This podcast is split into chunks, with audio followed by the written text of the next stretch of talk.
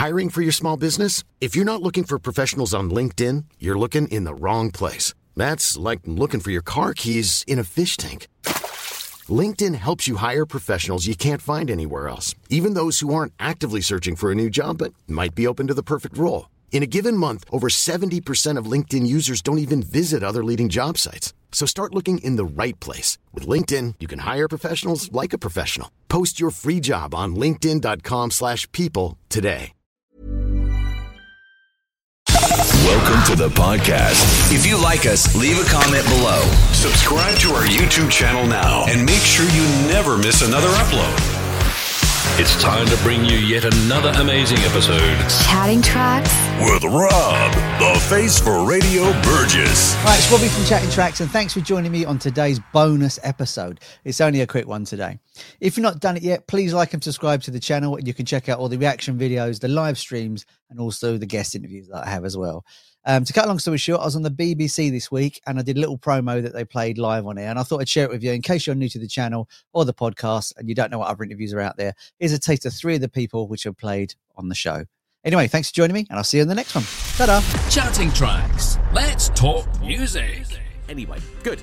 Nonetheless, you're with me here now. It is a joy to have you along, and also a real pleasure to put forward our first upload of the evening. Robbie Burgess from Faversham with Chatting Tracks. Excellent, really excellent. This is. It's a podcast where Robbie uh, discusses with musicians uh, everything. They cover music and anything else, and uh, they discuss the latest trends, history of music as well.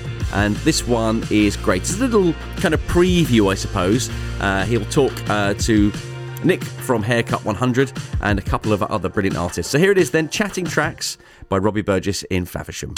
Welcome to the podcast. If you like us, leave a comment below. Subscribe to our YouTube channel now and make sure you never miss another upload. It's time to bring you yet another amazing episode Chatting Tracks. With Rob, the face for Radio Burgess. Hello, hello, and welcome to Chatting Tracks, uh, the podcast all about music.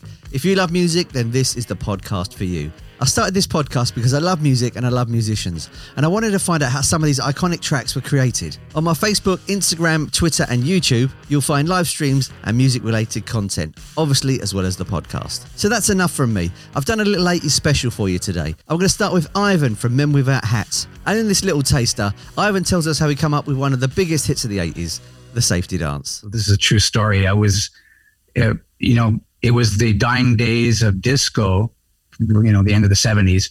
And uh, in the discotheques, every now and then, the DJ would sneak in Blondie's Heart of Glass or Rock Lobster by the B 52s.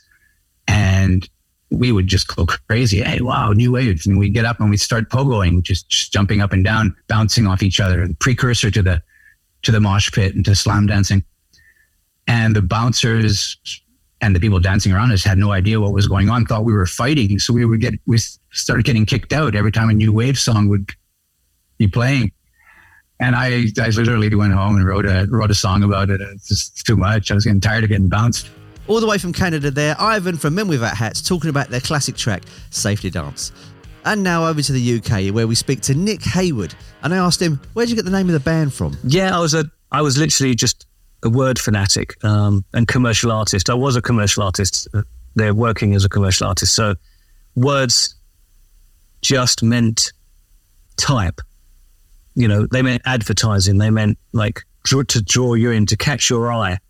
Um, they didn't even have to necessarily mean something in the same way like uh, in Japan when they just have English writing. That's what it is to them. So it could be, you know, I remember sort of seeing a, a radio and it said, go bonkers, go Jack in it. And you think, what does that mean? But it's just, you know, it's Yeah, it's like Spandau Ballet. Just- it's just yeah, no, what does that mean? yeah, sounds brilliant. Means you know it must mean Yeah. something to somebody. You know, or yeah, it's just wordplay, simple wordplay. Um, and and I, I'm not, you know, my education's uh, at that particular point as well was just, you know, it wasn't, it was uh, I- immature. so you know, I just so I made stuff up again. It was that that stuff. So you know, had the mind to make stuff up. I didn't know about. Chatting Tracks. Let's talk music. The wonderful Nick Heyward there telling us where he got the name for the band. Now, if you'd like to find out more, you can go to www.chattingtracks.com. That's www.chattingtracks.com. If not, pop anywhere you get your podcasts and YouTube, and you can get the full episodes. And last but not least, we have a national treasure, the wonderful Nigel Planer. And he told me all about Hole in My Shoe and how Neil from the Young Ones became a pop star. What happened was we, uh, a mate of mine, Alan McGowan, who was a, a music booker, he booked a comedy and music club in Brighton called the Wits End. He had the idea. He said, You should be doing a single as Neil. Why don't you do Hole in My Shoe? Which was a damn good idea. And we toyed with the idea of doing it with Marillion, who I was supporting at some of their gigs at the time. And for some reason that fell through. I can't remember why. And then I can't equally remember who it was who suggested Dave Stewart. I think Dave Stewart got to hear that we were doing it and he was keen. I think, I think that's what happened. He got to hear that I was looking around for someone. So I went to meet him and that clicked immediately. This is not Dave Stewart of the Eurythmics, by the way. This is Dave Stewart of Dave Stewart and Barbara Gaskin. And so we went to Spaceward Studio in Cambridge and, and made the single. And then it was such a big hit that we and the record company thought, well, let's make a, an album. And the record company wanted a second single, and they insisted on it being white, My White Bicycle, which I never liked that one as much as I, I felt we should have done something more like Itchy Park as a second single. I think Neil doing Itchy Park would have been really funny. The wonderful Nigel Planer there. Now, don't forget to go to www.chattingtracks.com to get the full episodes. Alternatively, go to where you get your podcasts or YouTube and you can find the full episodes. Thanks for joining me today. I'll see you soon. Planning for your next trip?